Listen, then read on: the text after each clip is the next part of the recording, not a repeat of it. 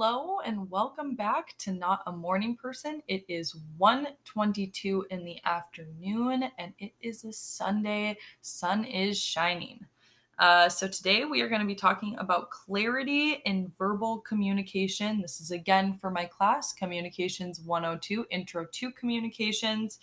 And let's do this first by discussing some nonverbal codes. What are nonverbal codes, you may ask? They are signals, um, distinct organized means of expressions that consist of both symbols and rules for their use.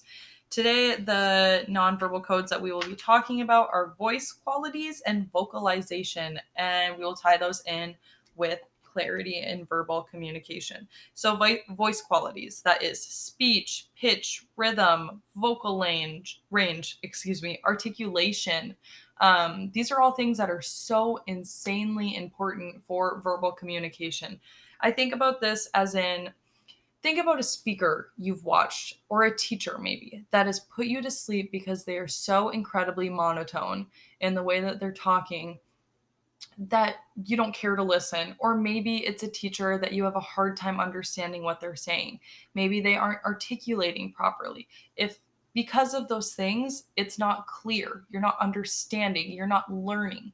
Uh, it makes it really difficult for that communication to be there. The second nonverbal code we will be talking about is vocalization. So these are the sounds we utter that do not have the structure of language. So this is when I say um, maybe, or uh, oh, like those little things that maybe don't they not they're not actually words, but we use them to maybe fill up space.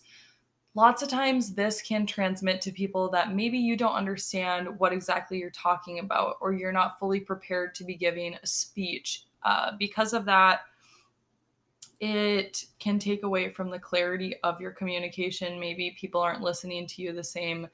Maybe they can't trust what you're saying. Or maybe it's just like me. Sometimes I need to fill up a little bit of space. So I say, uh, it's just an automatic thing that we do. Um, I'm also an English major.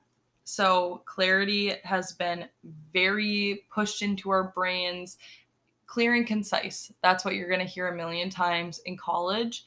And that's definitely been something drilled into my brain. So, clarity in verbal communication is extremely important, but also your nonverbal communication can transmit a lot about and say a lot about your verbal communication.